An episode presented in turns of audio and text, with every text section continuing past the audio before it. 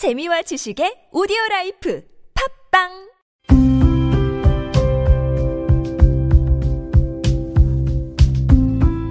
칼럼을 읽어드립니다.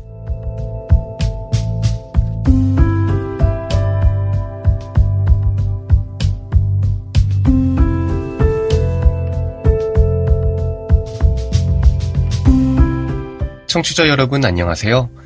12월 22일 일요일 칼럼을 읽어드립니다. 캐스터 이호준입니다. 칼럼을 읽어드립니다에서는 여러분과 같이 고민하고 장에게 최신 정보를 담은 글을 골라 전해드리고자 하는데요. 그럼 바로 오늘의 첫 칼럼부터 만나보시죠.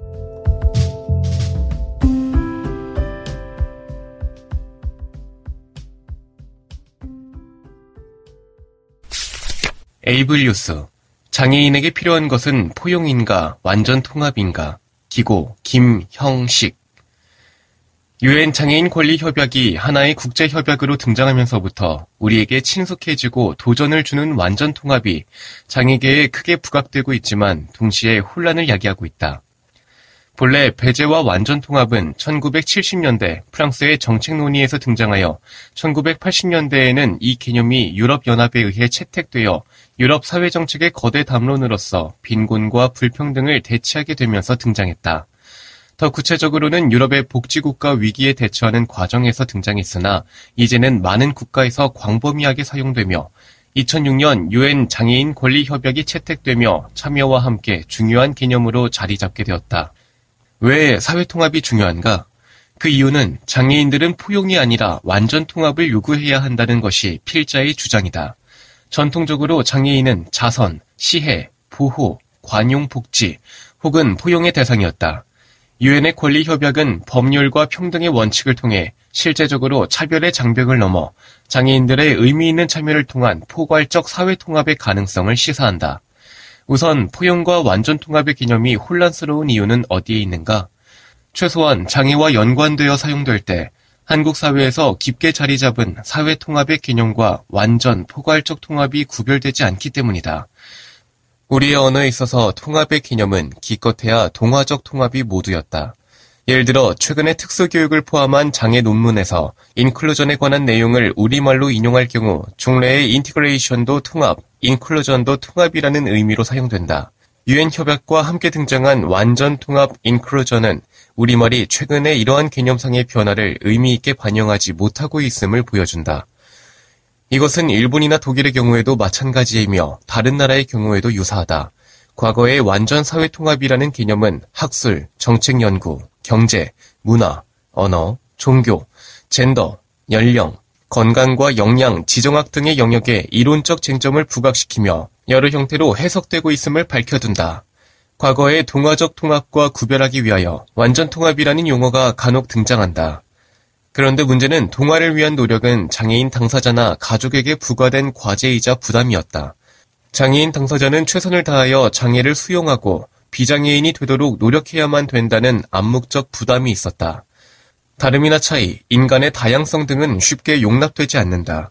이러한 과정을 경과하여 장애인은 비로소 타인과 사회로부터 나름대로 인정을 받고 지지를 얻어 주류 사회에 적응 내지는 동화하게 된다. 이러한 부담을 부과하는 세력에 저항할 수 없는 장애인과 지역사회와의 관계는 본질적으로 힘의 관계이며 불평등하고 배제적이다. 따라서 유엔 협약이 완전 통합을 하나의 새로운 담론으로 등장시키려는 시도는 인간이 상호간에 다름이 있으며 다양성을 강조하는 인권적 접근과 맥을 같이 한다. 반면에 전통적으로 장애는 인간적 비극이며 의존을 불가피하게 만드는 상황으로서 소외, 기껏해야 동화적 통합의 대상이었을 뿐이다. 문재인 대통령을 비롯한 한국의 정치 지도자들은 최근 포용사회의 담론을 펼쳐가고 있다. 그렇다면 포용사회와 통합사회는 상호 부합하지 않는가? 필자의 주장은 한마디로 포용은 힘있는 자가 약자를 관용과 배려의 차원에서 수용하고 용납하는 관용, 자비를 베푸는 정도라는 것이다. 포용사회는 기껏해야 동화적 통합일 뿐이다. 따라서 포용의 대상과 포용을 베푸는 자는 평등한 관계일 수 없다. 그러므로 장에게는 완전 사회 통합 인클루전이 하나의 이론으로서 정책적 전략으로서 얼마나 중요한 위치를 차지하는가 하는 문제를 고민해야 되고 통합과 배제 혹은 동화적 통합의 관계성에 대한 진지한 논의를 해야 된다고 주장한다. 즉, 필자의 입장은 향후 완전 통합이 장애인 정책 연구와 서비스 개발을 위한 지침으로 수용되어야 한다는 것이다.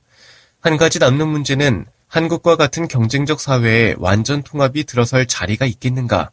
아니, 아직도 장애와 비장애의 편견과 차별이 팽배한 사회 현실에 완전 통합이 들어설 자리가 있겠는가 하는 문제다.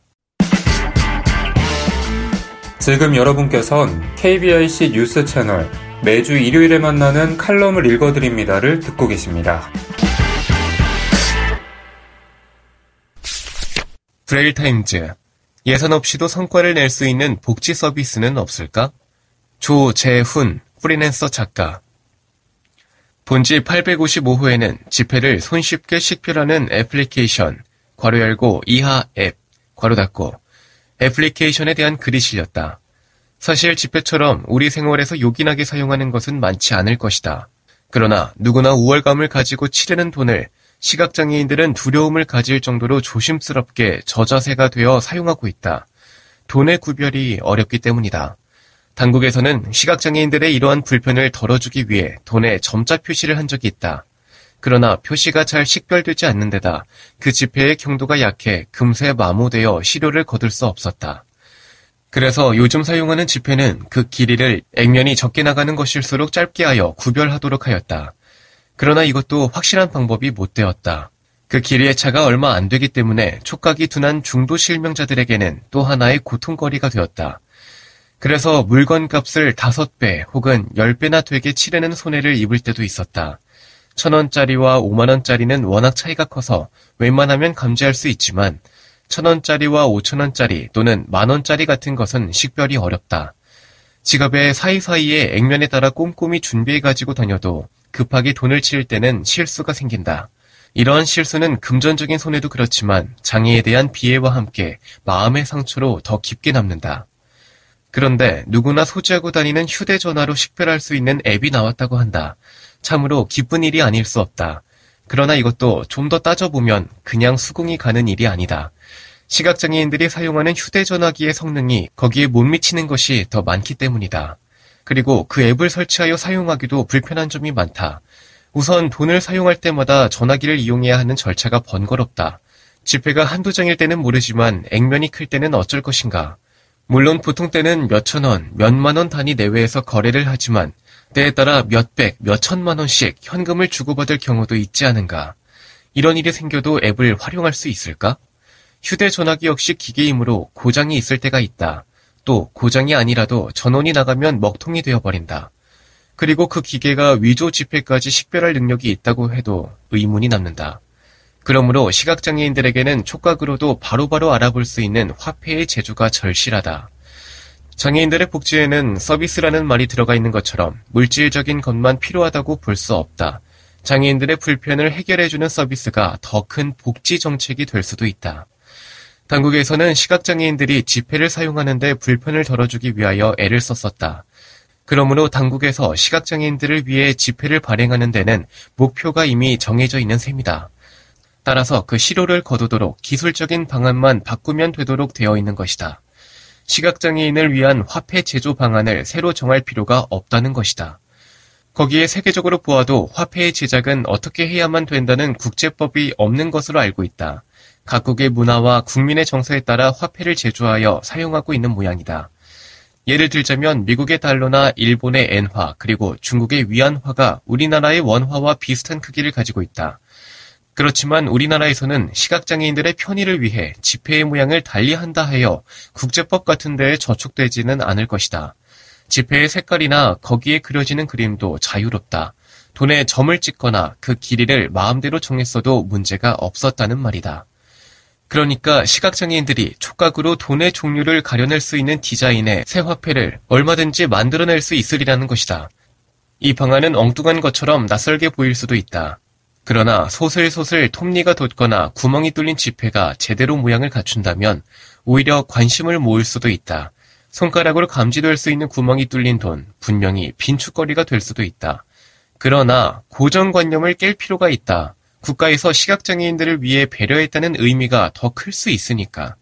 그러면 집회 수집가들 뿐만 아니라 장애인을 배려하는 선진국이 되어 세계인의 이목을 끌 수도 있을 것이다. 그러면 시각장애인들이 손으로 만져서 가장 식별이 용이하게 하는 방안은 무엇이 있을까? 시각장애인들은 동전을 구분할 때 대개가 그 크기를 가지고 구분하게 된다. 동전은 지폐와는 달리 그 액면의 크기에 따라 식별이 가능할 만큼 모양이 각각 다르니까. 그리고 그 가장자리에 나타나 있는 톱니 같은 것을 더듬어서 알아낸다. 그러니까 이 방법을 지폐에 적용한다면 액면에 따라 지폐의 크기를 지금의 5mm 정도에서 몇 cm 이상씩 차이를 두거나 종이돈의 변두리에 톱니가 나타나도록 찍으면 될 것이다. 그리고 더 확실한 방법은 지폐나 동전에다 구멍을 뚫어놓는 것이다. 촉각으로 감지될 만한 크기의 구멍을 뚫어놓는 방법은 아주 확실한 해결책이 되지 않겠는가? 시각장애인들이 구멍이 뚫린 엽전을 가장 잘 식별하였으니까. 그 구멍 역시 액면에 따라 크기와 모양의 차이를 두거나 구멍의 수에 변화를 주면 가능할 것이다. 지금도 위조 지폐의 방지를 위해 보이지 않는 작은 구멍을 뚫어 무늬를 놓고 있다니 천공에 필요한 새로운 조폐기의 제작이 필요 없을 것이다.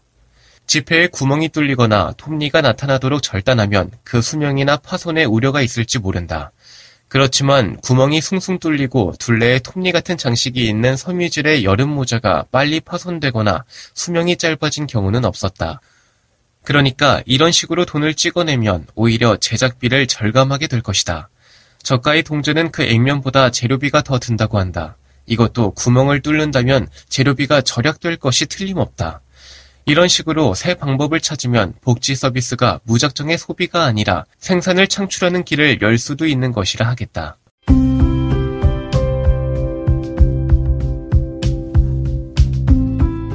12월 22일 일요일 칼럼을 읽어드립니다. 오늘 준비한 소식은 여기까지입니다. 지금까지 제작의 이창훈, 진행의 이호준이었습니다. 끝까지 청취해주셔서 고맙습니다.